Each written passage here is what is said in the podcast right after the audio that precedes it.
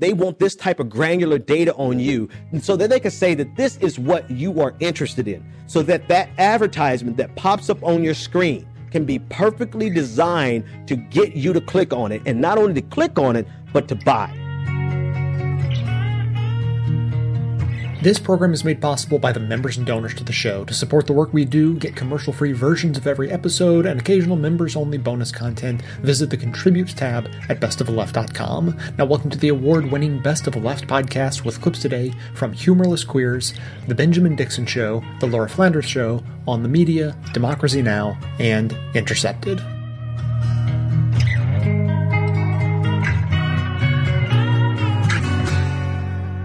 I heard that the Senate passed this week um, a bill that basically gives internet service providers the right to sell their customers' data. Is that right? What happened? Like, can you catch us up? Yeah. So just when you think that um, all of the horrific things that could possibly happen to your privacy have already happened, there's a new horror. Um, the FCC, the Federal Communications Commission under Obama, uh, promulgated some rules that were established in October of 2016 that were set to go into effect in December of this year, 2017. Um, and those rules basically said if you're an internet service provider like Comcast or Time Warner, companies that provide uh, telecommunications service, um, give people internet at home or in their businesses, they have to provide people, their, their customers with some basic privacy protections in terms of what they can do with the information that they collect about their consumers, about their customers. So the rules did not prevent ISPs, which is uh, the acronym for internet service provider, from selling customer data.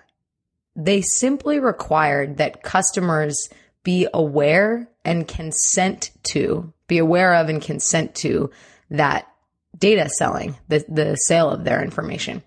So what kind of information are we talking about? Ars Technica wrote about this. They have a great list. Geolocation data. So that is your IP address, where you actually physically are logging in onto the internet. Financial and health information. Um, so obviously that includes information that you are looking up on the internet. You know, clearly a lot of us I mean, basically all of us, anytime we feel sick, we Google like, you know, am I going to die? I have a cold, things like that. Um, so that health information, um, children's information, information about your kids, um, information that could be as sensitive. I mean, the, the things that people Google are so sensitive. Web browsing history, obviously, the, the websites that you visit, certainly your search history, the way that you use apps on your phone and iPad and other devices, as well as even the content of your communications. Um, so, in order for ISPs to sell this information under the FCC's rules that were promulgated in 2016 and were set to go into effect in December of this year, they would have to get your permission to sell that data. And frankly, who the fuck is going to give them the permission to sell that information? No one, right? So effectively, it is a great privacy rule. Now, the GOP does not like this rule. Um, Trump's appointee to run the FCC is a guy named Ajit Pai. He has said, this is just incredible shit. He has said that eliminating the privacy rule is important because it will reduce confusion among consumers. This is basically the line that has been fed to them by the cable industry's lobbying group. Um, he told Congress, quote, American consumers should not have to be lawyers or engineers to figure out if their information is protected, end quote.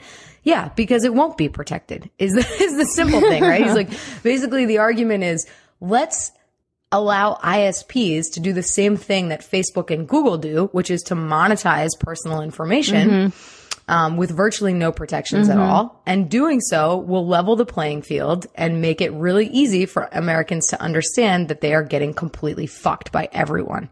So there won't be any confusion. Comcast will be fucking them just as bad as Google and, and Facebook, right? Um, Jeff Flake, Republican senator from Arizona, introduced a measure to block the implementation of this great FCC privacy rule. There were 23 GOP co-sponsors in the Senate.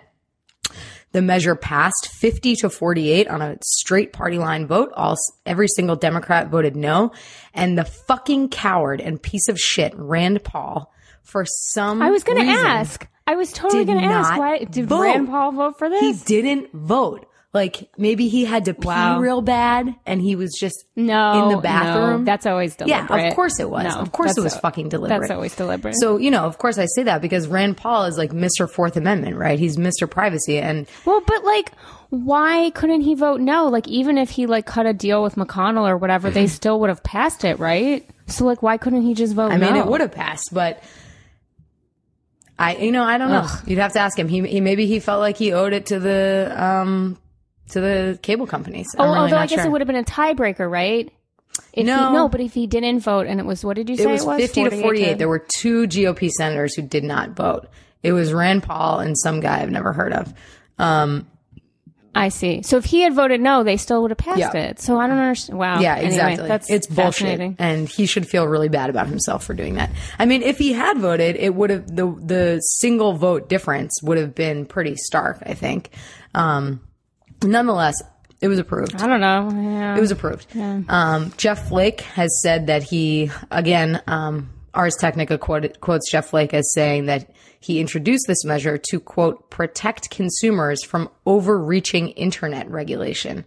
Which is, you know, I mean, the Republicans, they do this all the time, obviously, you know, with, I know, with yeah. health issues, with, you know, food safety, environmental regulations. They say, oh, we have to protect American consumers from, from too much regulation. What that actually means is we're going to allow corporations to completely fuck you.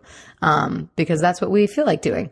So obviously, you know, Ajit Pai's claim that this is important because Americans don't shouldn't be lawyers or engineers in order to understand the degree to which their online information is protected is total horseshit. The real reason that this is happening is that the Republican Senate and Trump's FCC chairman want ISPs like Comcast and Time Warner to be able to get in on the game that Google and Facebook have made billions of dollars from, which is monetizing very sensitive private data. The key distinction, however, between Google and Facebook on the one hand and Comcast and Time Warner on the other is that we do not pay Google and Facebook every month for shitty fucking service, which is what we do for Comcast and Time Warner um, which basically have regional monopolies. You know, I live in Boston and the only high speed internet that I can get at my house is Comcast. I have no choice.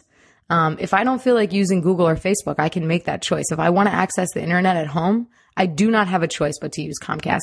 Not to mention, I pay them $100 a month. Um, I don't pay Google shit except for my private information, right? Uh, so Congress is very confused about this.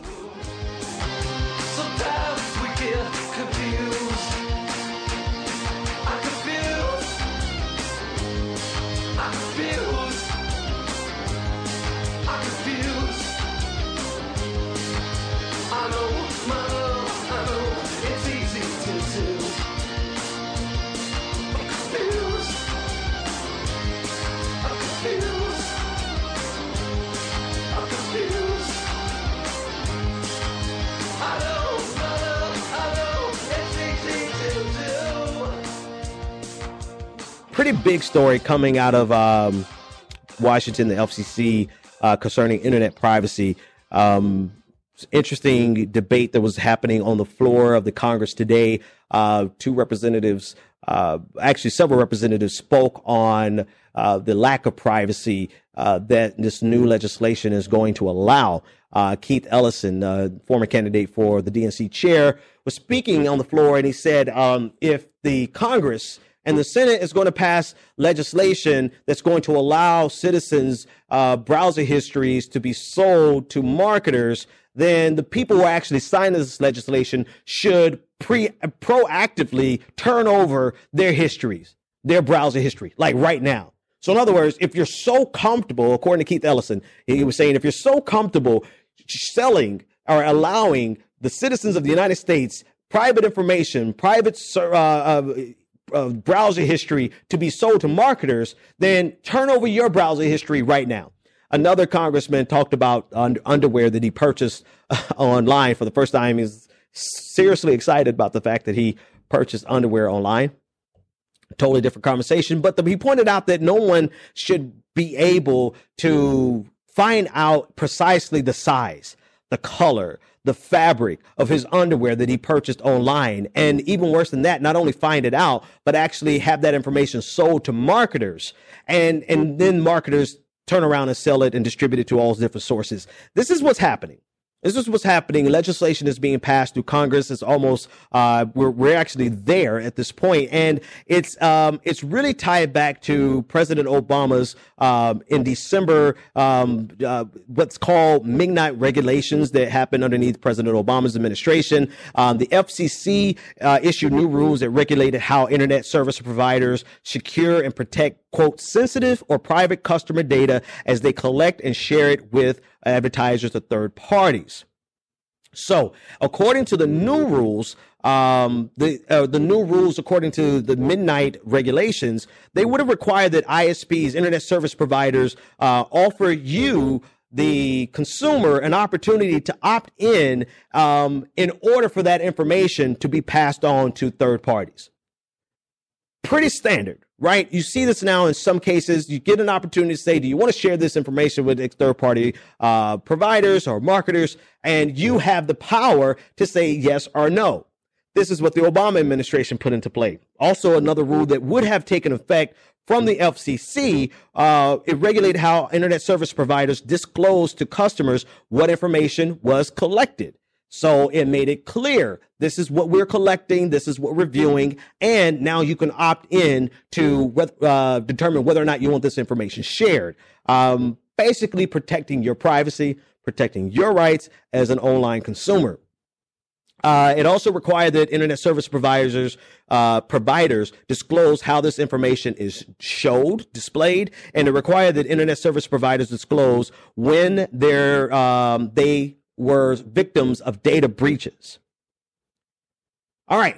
So all of those things sound pretty reasonable for you to have a um, browsing experience that is somewhat private or at least private between you and your internet service provider and not having your not to have your information sold to someone else. Well apparently this is not good enough for the republican congress and the republican senate um, and we're moving into a phase where they are trying to override the fcc um, in order to give ISP providers, Comcast, Verizon, AT&T, the ability to do all of these things without your consent and without full disclosure of what's being collected and who they're selling it to, nor would they have to tell you when that data has been breached. So now you can have all of your browsing history, your personal data, your your health concerns because everybody somewhere around 11:30 at night when you see something on your arm you type it in what is this round red rash on my arm? And you get a list of things. You click on it. Now the internet is aware or at least your internet service provider is aware of what your, your health concerns right? They're, they they understand your shopping habits clearly already. Um, they they everybody at some point has consumed online porn. No big deal. But you don't want a third party knowing that you consume porn it's none of their damn business. Or the type of porn that you like. So now they're able to say, okay, this guy, he happens to like uh, gay porn. So he may not be open and, and, and public, but now we know that he's either closet gay or he, whatever. They have too much information on us. Our internet service providers know us better than our significant others, than our spouses. Shit, they know us better than ourselves. And now it's not a one to one relationship with your internet service provider. Congress wants all that information to be able to be sold to marketing agencies, third parties who are able to use big data analytics and to find trends and market to you better, but not only to you, but sell that information to advertisers so that they can uh, to uh, market directly to you even more effectively. They understand your political views. They understand your, um, uh, you know, where you bank, who you bank with. I mean, you could with it's not a far it's not far fetched for them to understand how much money you have in your bank right? It, it may not be it's clearly not going to be a one-to-one relationship where you log into bank of america and now your internet service provider understands there is encryption that's involved but the connection is there And the opportunity for data breach and that information to not be told to you is clearly there. So just so you know what we're fighting against, in 2015, this industry was a $22.6 billion industry. It's projected to become a $33.5 billion industry. And this is why Congress, Republicans in Congress, and I'm sure we're going to have some Democrats sign on to this uh, if they haven't already. But Congress as a whole is giving the red light, or the green light rather, to this project where you, as an internet consumer and an internet someone who surfs the web, to use a very old colloquial, you can now be packaged together, all of your data packaged together, sold to third party without your consent. So President Obama's midnight regulations were there to prevent this from happening with, without your disclosure, right? Without you giving the oppor- being given the opportunity to opt in or opt out. Um, Congress is pushing back. The House of Representatives they passed um, the Congressional Review Act. Um, actually, the Congressional Review Act is previously passed, but the House of Representatives uh, passed the Midnight Rules Relief Act. That's what they passed to amend the Congressional Review Act. And the new Trump appointed head of the FCC paused the new FCC regulations before they took place, took effect on March 2nd. So this is what's going on. The new rules were supposed to take place on F, uh, uh, March 2nd. Trump appointed someone who came in and froze that. So the new rules have not taken place. And so in the interim, what Congress has done is they're seeking a relief act to the Midnight Regulations Relief Act, right? This is, this is such a relief for corporations, but not for you, right? But the language is such that they make you make you feel like they're doing this on behalf of you, and this is so that they can um, take a look at the Congressional Review Act and use that to override the FCC rules. Now there have to be special conditions for the Congress to override FCC rules, and this is what they're gearing up to do.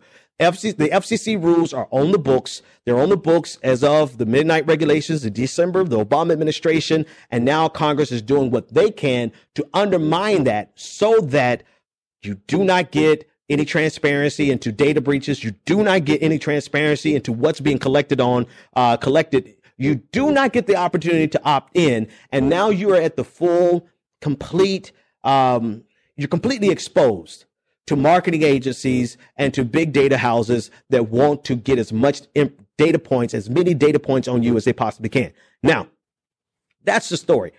Here's here's my experience with this. Um, this this is this stuff is. so I come from an industry. I come from the marketing industry, and I work for uh, some pretty big marketing companies um, that actually um, they don't get third party information, not the company that we worked for. But what we were able to do is once we had the information, we were able to create profiles on individuals. You come to our site or you come to a site that's affiliated with us, we were able to make profiles on what you clicked on, what you saw, what you viewed. This is pretty low hanging fruit. This has been a while for a long time.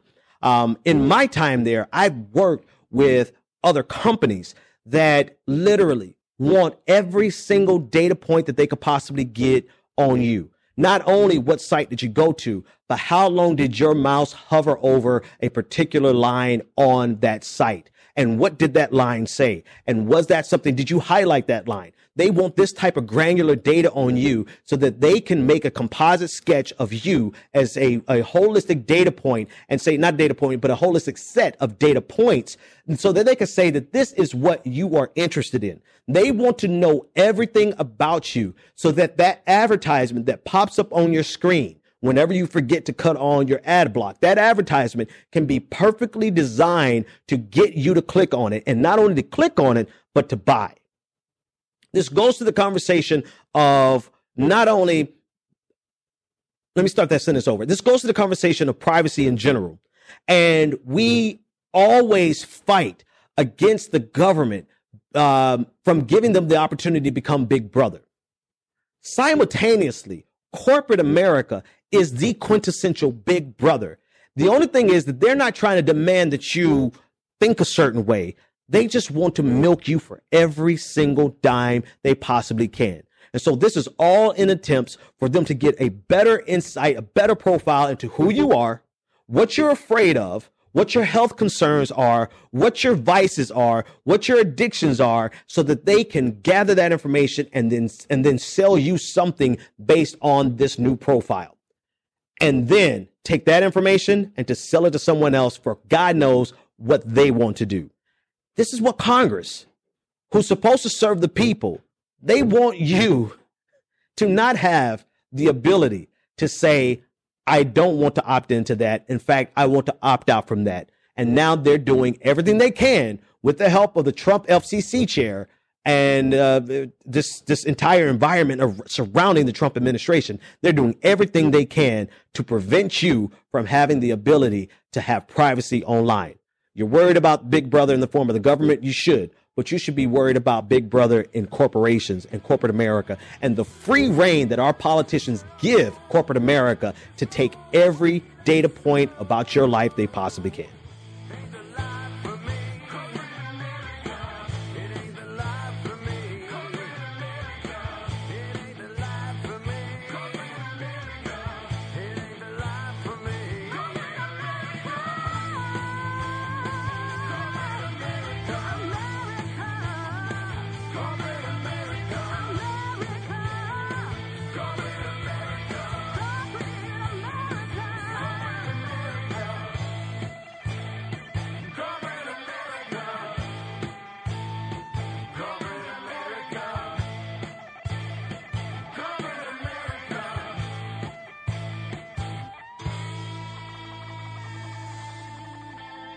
What you were describing so far has more in my mind to do with policing, they call it law enforcement, but policing than cyber technology and online surveillance.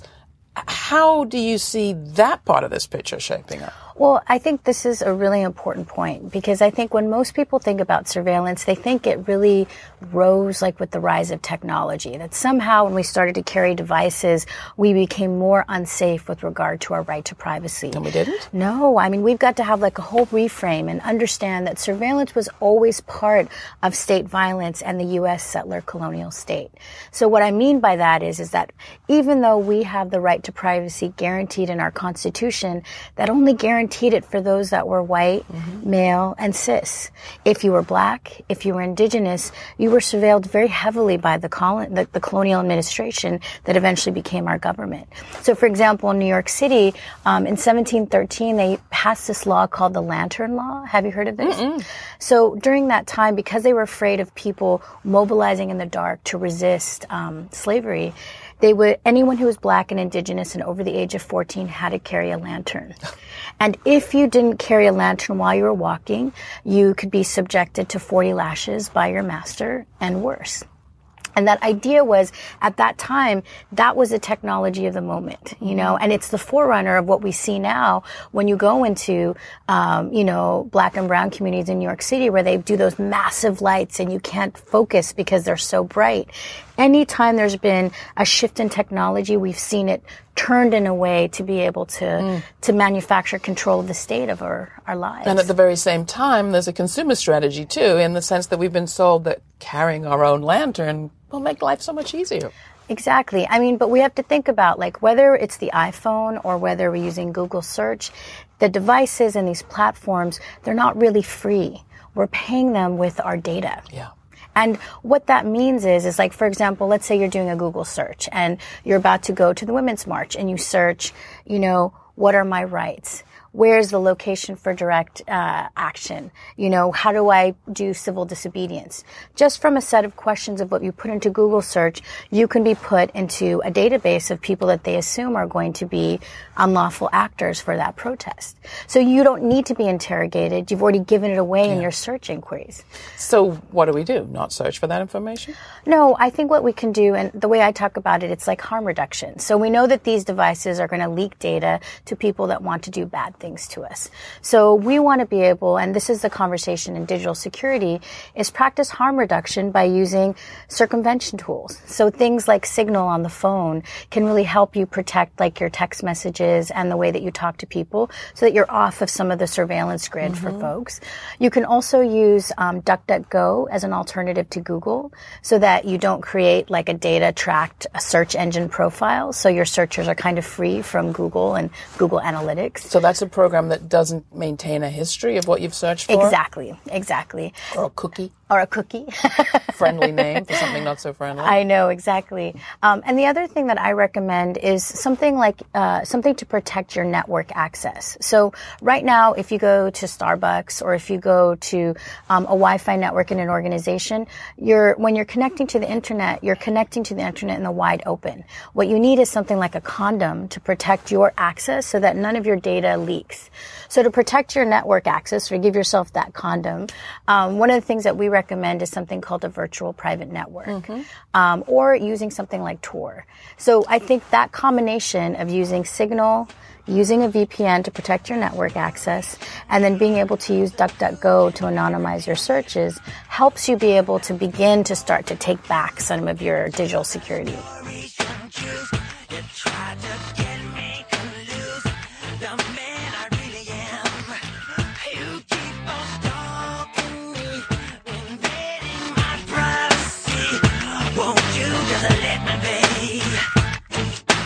What if you could make the world a little bit better every time you used your cell phone, instead of just those times you use it to call Congress? Well, it turns out you can thanks to Credo Mobile, because whenever you use a Credo product or service, you generate critical donations for progressive causes and vital activism work at no extra cost to you. With over $150,000 donated every month to big nonprofits like Planned Parenthood and the ACLU, and some smaller ones doing critical work like the People for the American Way and the Brennan Center for Justice, whose data we cite on this show pretty often, Credo truly does give you the power to make a positive social change every day. Not to mention, they offer coverage on the nation's largest and most dependable 4G LTE network, and you can easily transfer over with your existing number. So if you want a better world for all of us and a better way to stay connected to it, you want Credo Mobile. And right now, Credo has a special deal for our listeners. Go to credomobile.com slash best of the left and get two smartphones free plus 50% off unlimited talk and text. Just go to credomobile.com slash best of left. That's credomobile.com slash best of left or call them direct at 800 654 3182 and mention best of left to get the deal. It's time your phone company represented your values. That's Credo Mobile.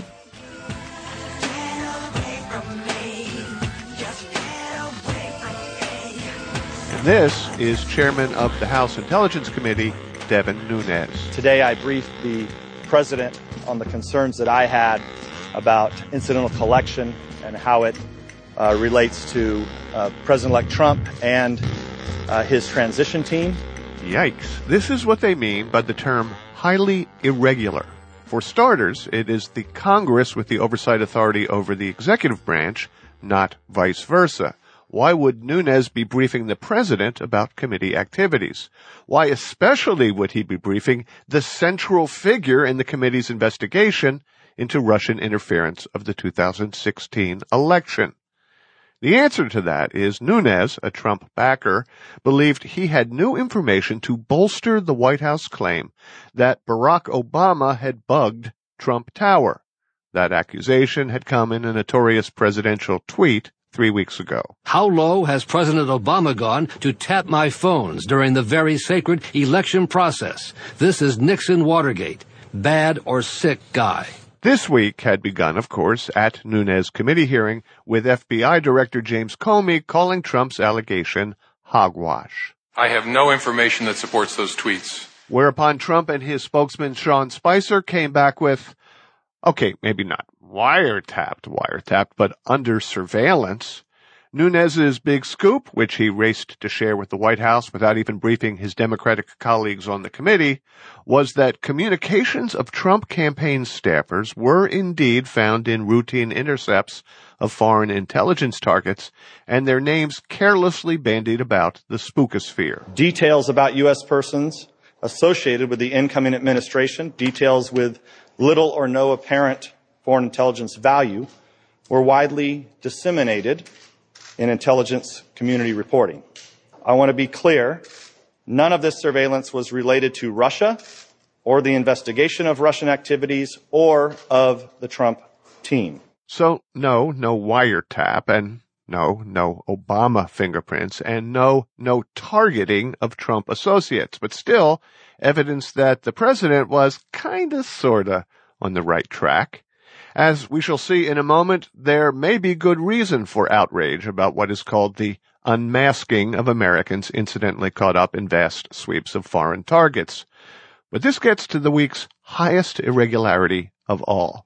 Nunes is irate that American citizens could have their privacy and reputations so violated through literally unwarranted surveillance.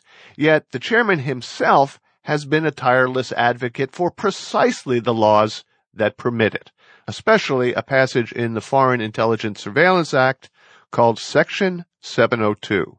Let's listen again to Nunes's terminology. Today I briefed the president on the concerns that I had about incidental collection and how it Incidental uh, collection is when Americans' communications are picked up in the course of conducting surveillance of a foreign target. Liza Goitein is co-director of the Liberty and National Security Program at the Brennan Center for Justice at NYU.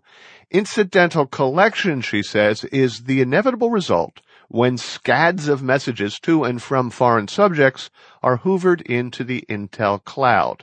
No warrant necessary, as authorized by Section 702. So the way it works now, any foreigner overseas is fair game, uh, regardless of whether either the foreigner or the American with whom the foreigner is communicating is suspected of any wrongdoing. And that really opens the door to mass surveillance. So what we saw in 2011 anyway is that there were 250 million internet communications that were picked up under this authority. So in order to avoid spying on Americans, the government is supposed to mask the identities of those millions incidentally surveilled. But under the Nunes theory, Trump aides like Michael Flynn were unmasked and subsequently exposed through leaks. I think what Nunes was saying here was that the information was lawfully collected. Presumably the target was not an American, assuming that this happened under Section 702, but that the information about the Americans, in this case the Trump aides, was not properly minimized. The government is supposed to mask or delete the Americans' information after the government gets it. But there are numerous, numerous exceptions to that rule. And in fact, routinely, the NSA, the FBI, the CIA, they keep this data, Americans' communications, for years, and they can use it in all kinds of ways, in criminal investigations as well as national security investigations. And there are also many exceptions to the requirement that they mask the identities of the Americans before they share that information.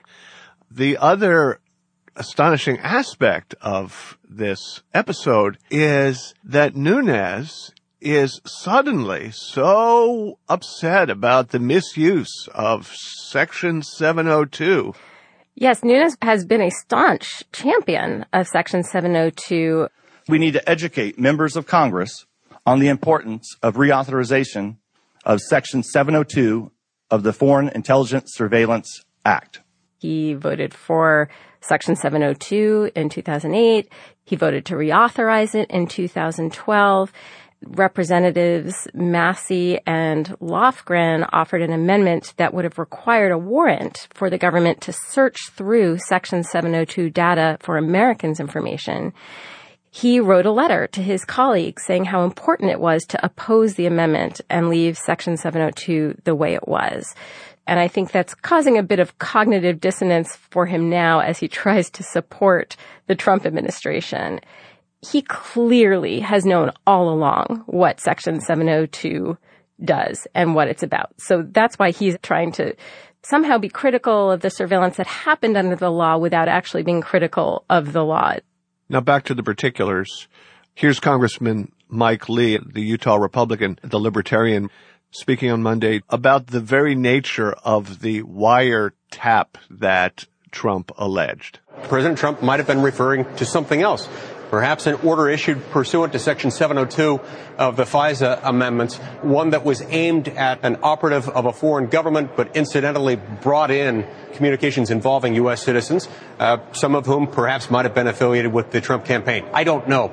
And uh, the president himself on Wednesday said, "Oh yeah, yeah, that's exactly what I was doing. Uh, I meant wire tapping, not wiretapping." I wonder if actually their explanation is correct. Sure. I mean, I think the problem with Trump's tweet was that, you know, he was implying that President Obama personally, you know, ordered the surveillance, which wouldn't be legal, and that there was a physical wiretap of his personal phones, which suggests that he personally was targeted. These things are not true. But I frankly would have been quite surprised if I had learned that there was no surveillance that picked up communications of Trump's aides the Trump transition team was routinely communicating with foreign officials. In fact, probably a little more than a transition team should be doing. And picking up foreign officials' communications is what the NSA does, whether those officials are friends or foe. So it would have been a real surprise to me to learn that there was no information about Trump's campaign aides anywhere within the NSA's databases. This seems like kind of an arcane subject, the innards of a complex statute, but you know, you'd be forgiven for thinking that the Intelligence Committee hearing in the House on Monday was convened not to discuss the Russia investigation, but Section 702 itself. Admiral Rogers, I'm going to begin with a question to you concerning the Foreign Intelligence Surveillance Act. FISA Section 702. That's 702. Section 702. Under the Foreign Intelligence Surveillance Act. There's been a focus in general in the House on Section 702, which is scheduled to expire at the end of this year unless it's reauthorized. And there was a hearing in the House Judiciary Committee on March 1st at which I testified there was a tremendous amount of interest in how it's actually affecting Americans, how the communications that are pulled in can be used against Americans. There was a classified panel, which I was not there for that, but it went on for three hours and I was told that all 30 members were in attendance. You've been getting calls from who all week? Oh, uh, I, have gotten calls from reporters at conservative outlets. I appeared on Fox Business. Whether the president is right or wrong on the wiretapping claims that has ignited a much needed debate on personal privacy and government spying on its citizens. Elizabeth Goitein joins me. She's co-director. This is definitely a topic that's of major interest now to conservatives, and I welcome that. Right. If anyone had said to you, they said, Liza, once Trump is the president, we're going to get rid of this Section 702 once and for all. Tell me, tell me what you would have said. I would have been startled. I, I think that the people in the civil liberties community who have been working on this issue for a very long time pretty much thought that the prospects for 702 reform had taken a bit of a nosedive with the election of President Trump. I would say that there are a lot of mainstream conservatives who voted for Section 702 and voted to reauthorize it without really knowing what was in it. A lot of members probably really didn't understand what the implications were for Americans. So I think what we're seeing is just a shift in understanding and a shift in attitude toward the statute and what it can do. You mean now that what is good for the goose has been shown to be good for the gander? Exactly. There's no evidence right now that any abuse has actually happened in this case, but the potential is there. And that's the problem. We shouldn't have to wonder or guess whether the government is going too far in its surveillance of Americans. The law should be very clear that the government needs a warrant in order to access Americans' communications and that surveillance of foreigners should only happen in cases where there is some potential threat to our country or our interests. So in some ways, these crazy tweets have done us a favor because they've really rejuvenated this issue and rightly so.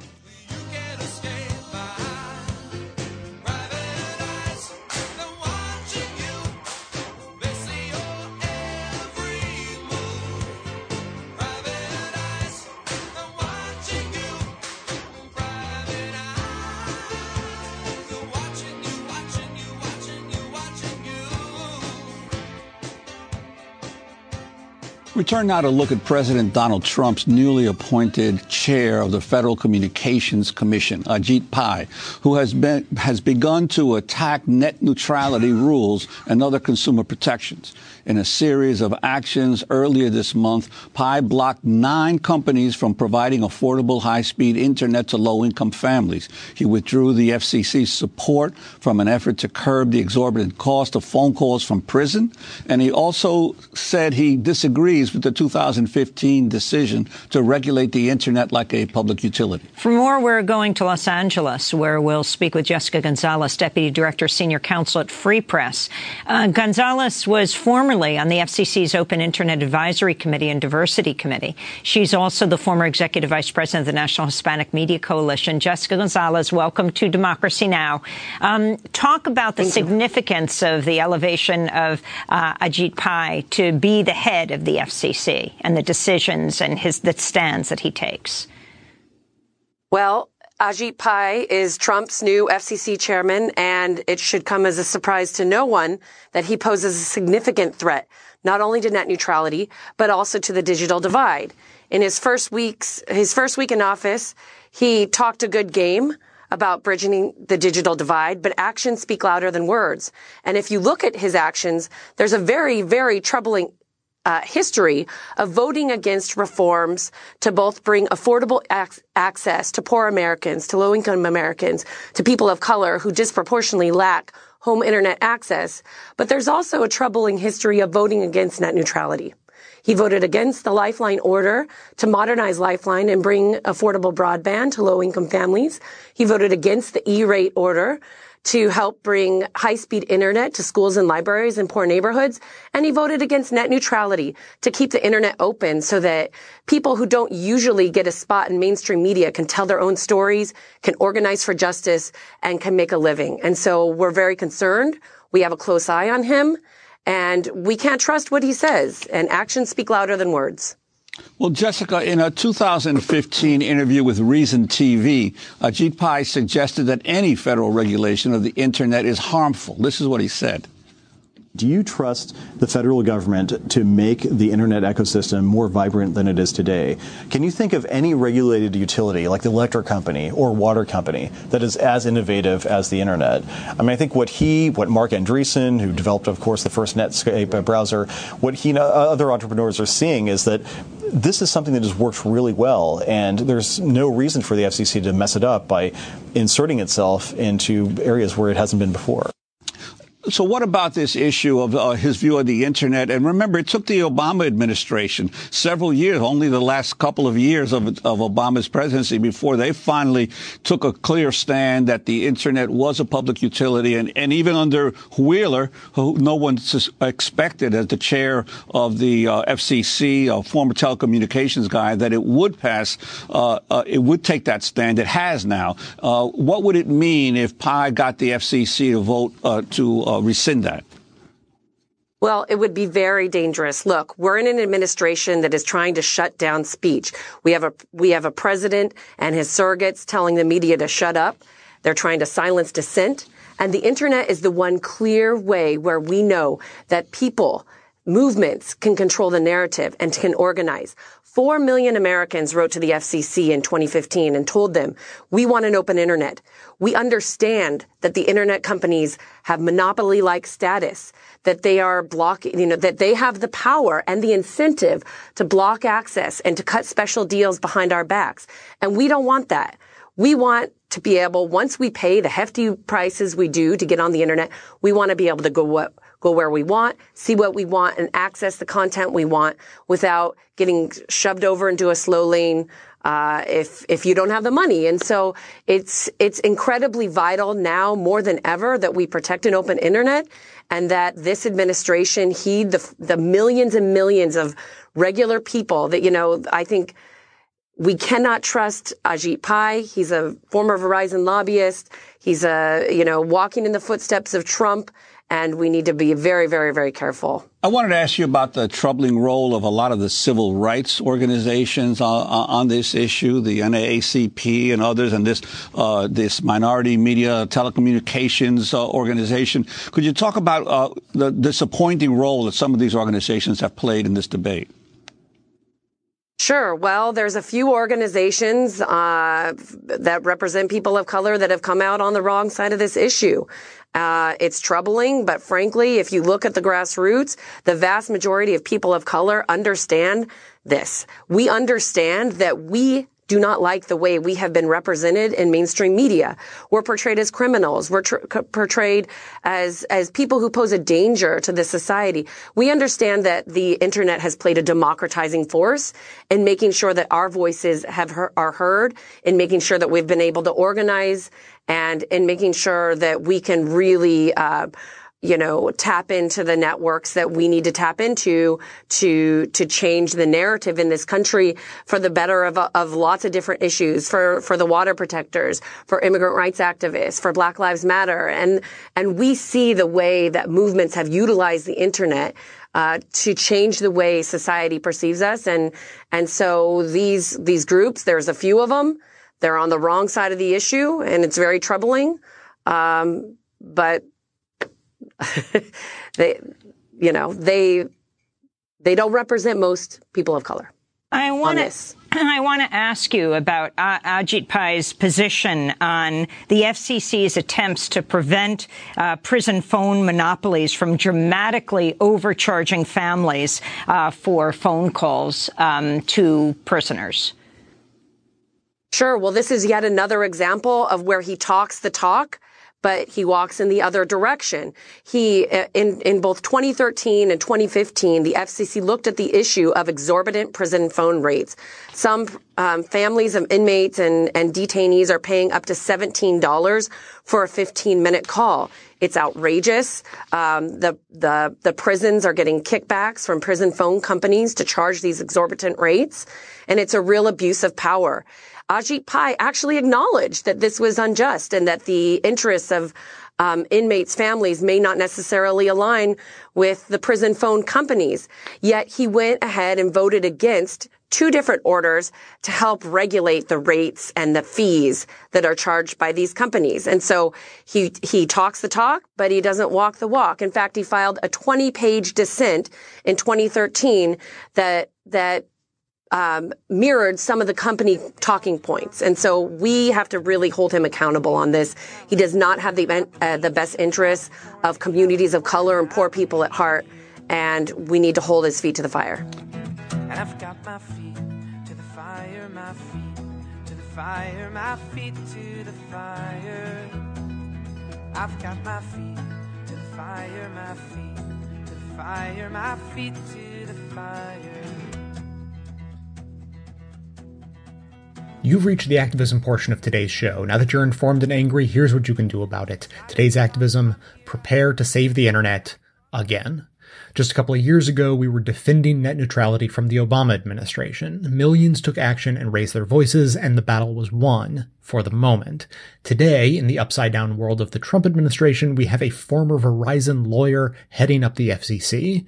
As his first order of business, Chairman Ajit Pai took steps to halt updates to Lifeline, an existing FCC program providing affordable telephone service that was in the process of expanding to provide affordable broadband to those in need. That's just a taste of who this guy is. Last week, after Congress voted to let internet service providers have their way with your data, Sean Spicer formally announced that next on the administration's hit list is net neutrality. As a minority Republican member on the FCC in 2015, Pai voted against net neutrality, so we know where he stands. But just as it was for Democrats, having the FCC revisit the net neutrality issue is going to be a political nightmare for Trump and Republicans.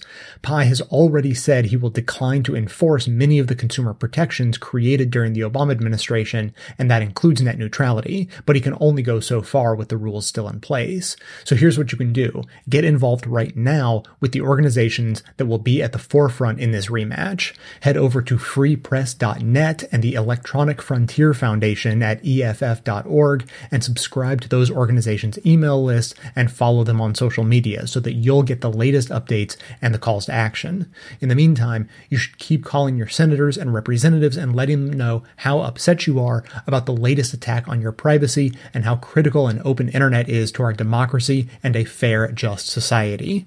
Let them know your vote depends on their response. It's infuriating to fight these same battles over and over again, but remember that the fight is not only about privacy. The fate of the resistance may rest on this issue. FreePress.net put it more plainly than anyone else. Quote, Everything people have been fighting for will be in jeopardy if we lose access to the open internet. The Trump administration will continue to threaten civil liberties, undermine a free press, and strip away environmental protections, and we will be helpless to organize and resist without net neutrality. Unquote. The segment notes include all of the links to this information as well as additional resources, and as always, this and every activism segment we produce is archived and organized under the activism tab at bestoftheleft.com. So if saving a pillar of modern democracy is important to you, be sure to hit the share buttons to spread the word about preserving net neutrality again via social media so that others in your network can spread the word too. Can you stand up and be counted as a body in a crowd? Put your name on a petition with your signature so proud. Can you raise your voice so loud as you stand with head unbowed, weather beating on your brow, demanding answers here and now? Cause that's how you make a difference in this fickle world of change. I want to um, uh, close by asking a couple questions about the recent um, CIA releases um, from WikiLeaks. Uh, just to put it in context for people, uh, the Vault 7 uh, releases are, it's about 8,700 or so um, documents or files um, that deal with the um, CIA's hacking capabilities. And one of the things that's gotten a lot of attention is the idea that, uh, or the, the platform that allows a particular Samsung TV to be turned into a kind of in-home surveillance device. And, you know, a lot of people uh, now are, are, becoming aware of what's what's called the Internet of Things. You know, you've got your your refrigerator is hooked up to the internet. Uh, you've got that damn Alexis or Siri or you know Go Google or whatever it's called. Um, when as you, I know you you you very early when this came out said that this is was extraordinarily significant. What to you, given your expertise and your background, what are the biggest takeaways from what has been released so far, and what do you think is important for people to understand about what's contained in these CIA documents? Yeah, I mean, there, there's uh, a, a, lot to talk about here. The thing that I, I, don't like, that I'm not so impressed by, is everybody's talking about, you know, Samsung TVs. Nobody really cares uh, uh, about these Samsung TVs uh, in terms of what this means for our future. Any device that's connected to the internet can be hacked, right? And this Samsung TV, in this circumstance, uh, is not hacked through the internet. This is a USB enabled hack, right? Where somebody has to, this is an old version of TV, uh, they had to go in and actually stick a USB drive in it, start the TV up, and that would hack the TV. Then you pull the USB drive out, and the TV starts listening in on you. Uh, and people go, "Oh, well, the CIA is not going to be breaking into my house, right?" Uh, and that's actually true. Uh, that's me. Don't don't panic. Uh, but they don't go into your house, right? What they do is they wait for when these devices are being shipped to you. When you order them on Amazon or whatever, they go to them at the airports. They get the box they use a little hair dryer to soften the adhesive. They open up the box. Then they put the USB stick in it. They seal the box back all nice and perfect. Uh, and then they ship it on to you. And now your router, your computer, uh, your TV is hacked. This is a very routine thing that happens, right? Wait, so you're saying you're saying that um, the CIA that's just doing the hands-on on this? By the way, that's the FBI. Just to clarify, so you're, and I know that there are documents that um, that were made public because of you. Um, that showed that they're intercepting routers and other devices uh, in in bulk, right? And like for instance, some of the uh, the exports from the United States that deal with internet technology and are going overseas, they'll actually contaminate those devices without necessarily knowing what specific person's going to get them. They, they're they're contaminating them at the source before they're shipped. Sort of. Okay. Uh, it, it's not. Yes, it's a question, not a statement. Mass, indiscriminately for everything, right? It's not like every iPhone that gets sent to China is backdoored. Uh, if they know there's a particular zip code or a particular region that has like a nuclear facility in it, uh, they'll do this kind of thing. Uh, and that would be appropriate in many cases. You would want them to do that. Uh, but this is a method, right, that they apply to many different things. Uh, where they'll also do this to political parties, right? They might also do this to a newsroom if they see that a device uh, is going to a particular building or whatever. Um, these these are the kind of causes for concern scope out from the individual thing of how does this affect me? Think about how does this affect society, right? Uh, and this is what the real value uh, of this CIA release is about. The most important thing here is that we now have concrete evidence uh, that the CIA, the NSA, the United States government writ large, and our partners in places like the United Kingdom are supporting a commercial market in making every internet connected device less secure. They are paying companies to develop what are basically digital weapons uh, or tools like burglary tools uh, that will break into any device, right? And then when they create these things, the problem is uh, anybody can use them, right? Uh, you don't just have to have the tool if you can rediscover the same kind of thing, which studies just came out in the last week showing the frequency of this, by the way, for any given tool uh, is 5 to 20% per year, right? 5% if you believe uh, sort of a not very reliable RAND study uh, from a closed data set. No academics are allowed to look at it. No universities are allowed to uh, look at it. Uh, they just say, trust us. Uh, these numbers say what they think they are. They say there's a 5% chance every year that when the government uses a new kind of wiretap capability, the Russians, the Chinese, random hackers, whoever will rediscover it and can use it to listen to American iPhones, right? Or Samsung TVs in the United States, whatever the device of the day happens to be uh, or 20% uh, every year. That's insane, right? Uh, it is. This doesn't happen in any other industry. Uh, if every time you bought a, hamburger, there was a five percent chance that would kill you, people wouldn't be eating hamburgers anymore until they change the law. This is the dynamic that we really see in this release, uh, and that's the thing that people are focusing the least on outside of policy circles, uh, because it's not very exciting, it's not very accessible, it's not very easy to understand. But this largely um, misses, I, I, I, think, the, the top level point when we think about all of this stuff. Uh, and this dynamic of Donald Trump, the fact that the world is on fire, the fact that the president's statements can't be relied upon, uh, the fact that his laws are violating our Constitution in such a blatant and open manner, right? Is that this is actually not new. What's different is he is so inept that we see it right? Uh, even his representatives go on the news and they don't try to lie carefully. They don't try to lie uh, in a manner that has a kind of art to it. They do so openly, without shame, because they say, What are you going to do to stop us? But this happened in the Bush administration. He created a warrantless wiretapping program that, on its face, violated the Fourth Amendment so badly, so boldly, that the Attorney General of the United States at one point refused to sign it uh, because he didn't think he could defend that uh, if he was eventually brought into the docket one day. What did the president do? Well, he didn't go, all right, well, the Attorney General says this isn't legal. We shouldn't do it. He turned to the NSA director and said, well, the Attorney General won't sign off on this. Will you do this anyway? And the director of the National Security Agency said, well, the president's asking me. Sure even though he knew that was a violation of the Constitution. Let's go to President Barack Obama, right? Uh, this is a similar thing. Uh, Obama was a fairly progressive, fairly liberal uh, politician by American standards. And I don't mean on the American political spectrum, because he was actually pretty far right as far as what people would consider to be a liberal. Uh, he was the one who said, the world is a global battlefield. I'm going to assassinate U.S. citizens without a trial outside of an actual combat zone because I believe they're a threat to the United States. Now, right or wrong, whether you think he was justified or unjustified in that, that's unprecedented and that's clearly a violation of due process, right? Um, but this happened.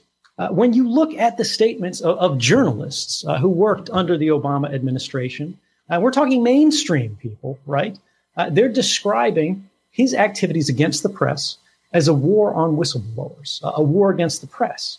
Uh, whenever something comes to the public eye, uh, cyber operations that are questionable, things that failed, uh, he starts trying to put people in jail. The editor of the New York Times, right? This is not what we would consider sort of a radical fringe source. Said the Obama White House was the most secret they've, they've ever dealt with.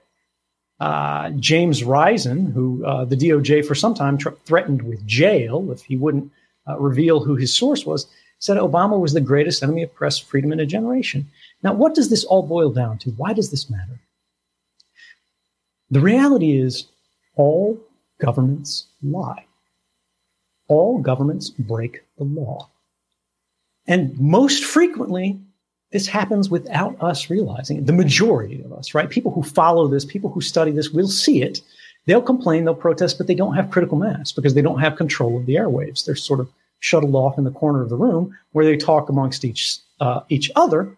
But the average person doesn't care that much because these presidencies, these administrations, give them the space to deny it to themselves, right? To say, I can go on with my day, I can go on with my life, and I don't have to confront these issues. I can live in my comfortable life. I can go home after a hard day, right? I've got people to take care of. I've got bills to do, uh, pay. I have obligations. I don't have time to save the government, right? We can't do that anymore. That is no longer a luxury. And that, more than anything else, may be the silver lining of this disastrous administration is the fact that people are for the first time in a generation realizing that democracy is not an inheritance. Folks, this is a challenge. This is our challenge. This is something that requires effort. This is something that requires sacrifice. And this is something that if you turn your back on will not get better. It will get worse. It is not enough to believe in something. It is not enough to think that America is the land of the free, the home of the brave. We have constitutional values and these things will simply work out. They will mean nothing unless you make them mean something. It is not enough to believe in something, ladies and gentlemen. You must stand for something.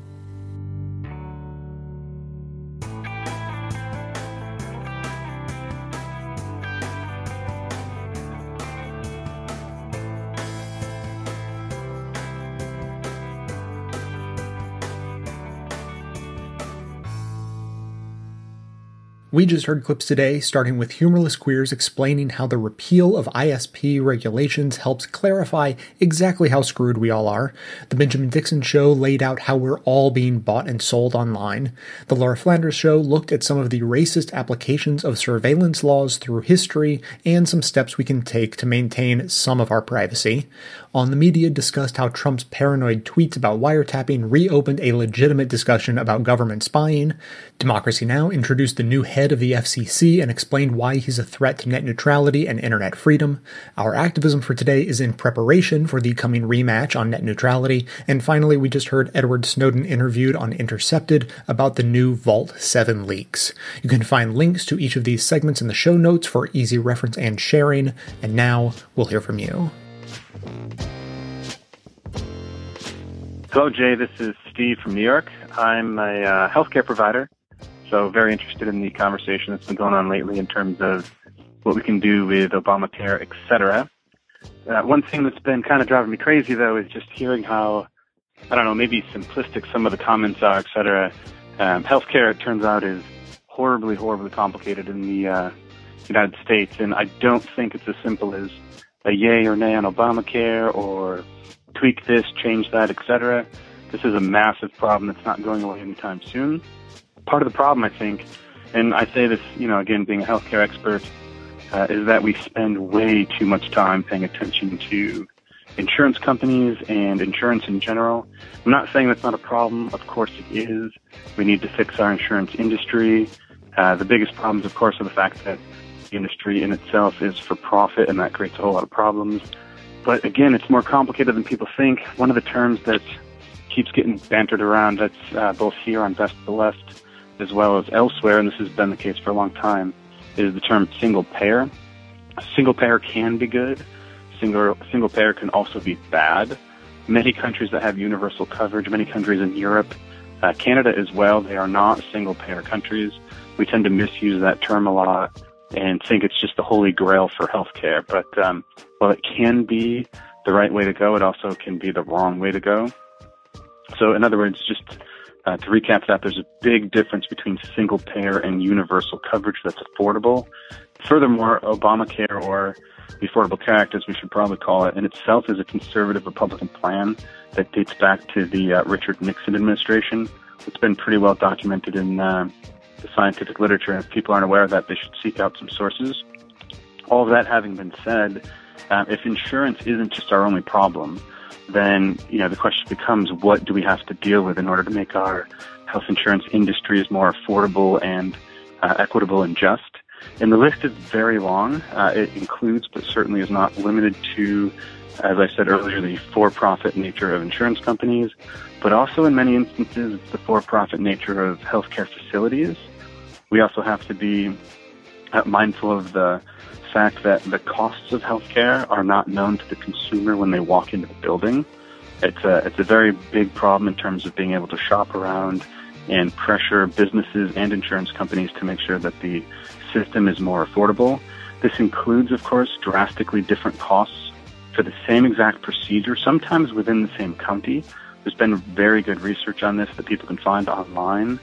Uh, we also have to consider the fact that our regulatory industry, when it comes to pharmaco- uh, pharmacological companies, is horrible. So these massive multinational for-profit publicly traded companies are allowed to siphon a massive quantity of money out of our pocketbooks when it comes to uh, our healthcare industries. This is not the case in many other countries, whether they are single payer or not single payer. We have the same problem when it comes to the manufacturing of medical devices. Uh, for example, in, in the U.S., sometimes an MRI machine can cost three million dollars, whereas in a country like Japan, it could be three hundred thousand. And that's because the federal government puts a regulatory cap on how much you can charge uh, for certain products, etc. We have to, of course, factor into the equation the excessive cost of higher education. And on a less obvious note, if you really dive into the healthcare research, you're going to find out that our educational programs are horribly antiquated and they lead not just to the death of literally hundreds of thousands of people per year, but uh, the ubiquity of the problem of misdiagnosis.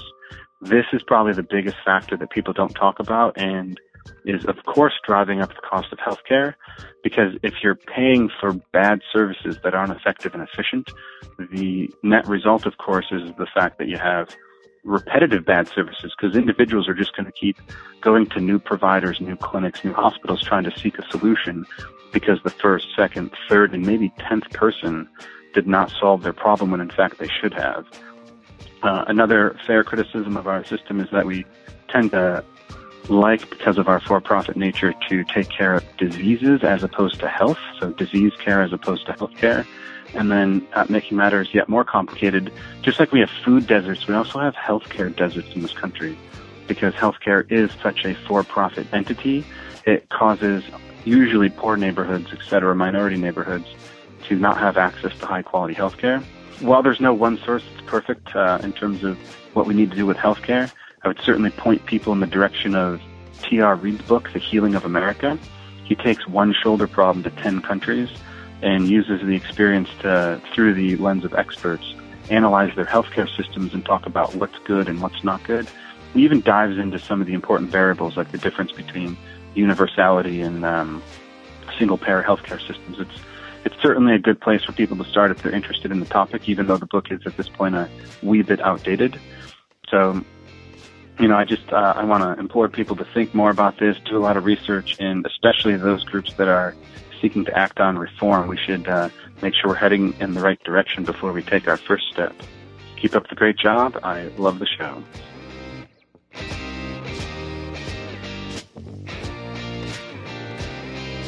Hi, my name's Annie, and I'm from Alabama. I just wanted to make a comment on your last episode about inclusion and solidarity and how the progressive movement has to fight on multiple fronts. And something that the progressives seem to leave behind every time they're talking about fighting on multiple fronts is ableism, fighting for the disabled. And the disabled are, we're the largest community, we're the largest minority in the world we are black, and white, and gay and straight, and rich and poor, and it can happen to any one of us. Even if you are able bodied right now, you can become disabled in an instant, whether you catch a disease or develop a disorder or get hit by a bus. It can happen to any one of us. And the problem with us being active in fighting for our rights is that we can't exactly march. Not all of us. We don't have the energy or the ability to march and rally and call our representatives and run for office. So it's very, very difficult for us to fight for what we need. We are having to rely on others in the progressive movement to help fight for us. And a lot of times we get left behind. The progressive movement needs to remember the disabled when it comes to healthcare, when it comes to accessibility, when it comes to college. You know, all of these things affect us in a way that is just an additional layer. we need health care more than anyone else. We need access to education so we can work we can work better jobs and not manual labor because we can't work manual labor. If we get education, then we can move off of social safety nets. All of these things are combined, and like like you said, all of our grievances are connected. I just would like to remind the progressives that you know the disabled do exist, and we are um, we are important, and we deserve to have our rights fought for too. So while we're fighting for equality within economics, within feminism, with racial equality, remember your disabled brothers and sisters too. Thank you.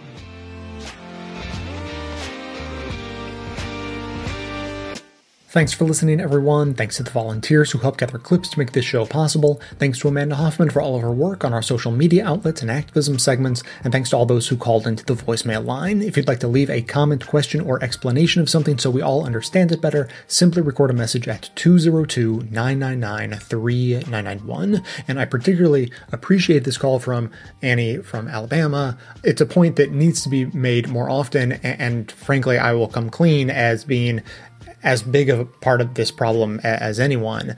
Disability is something that gets talked about very rarely, and that becomes almost a self fulfilling prophecy.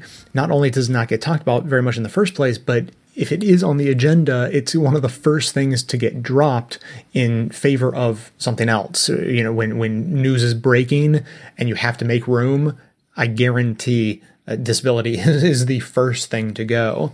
And, and so my, my personal experience with this is I've had a concept for a disability show on the back burner for untold months. Uh, there's a, an extremely long time listener, someone who's been with the show since pretty much the very beginning who herself has a disability and has been in touch with me about making this show and she's been helping gather uh, you know gather material for it. And I just haven't taken the initiative to finally make it happen. And, and you know my best excuse is like everyone else is saying the news is like drinking from a fire hose right now ever since you know way before the election. It was just one thing after another after another and it feels like well I have this very limited production schedule. I can barely keep up with the news as it is. Am I really going to take out time and do a show on disability?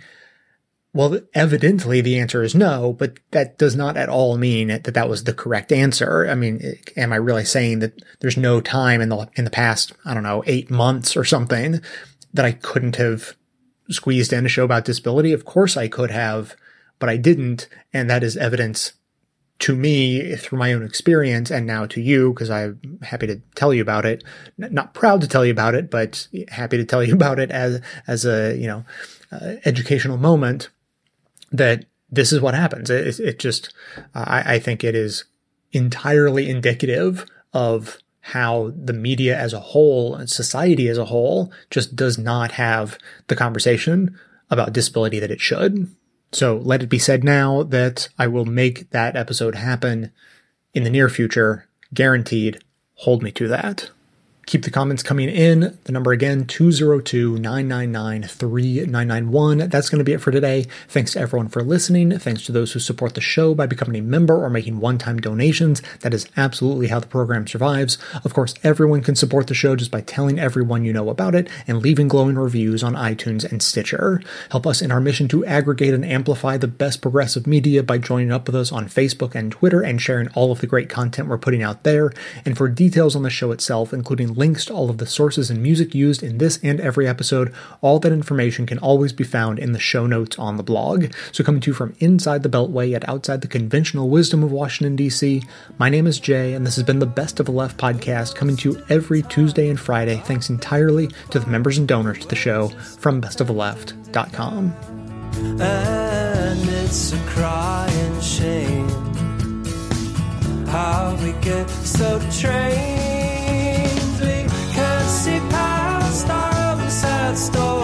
and wonder what we're missing.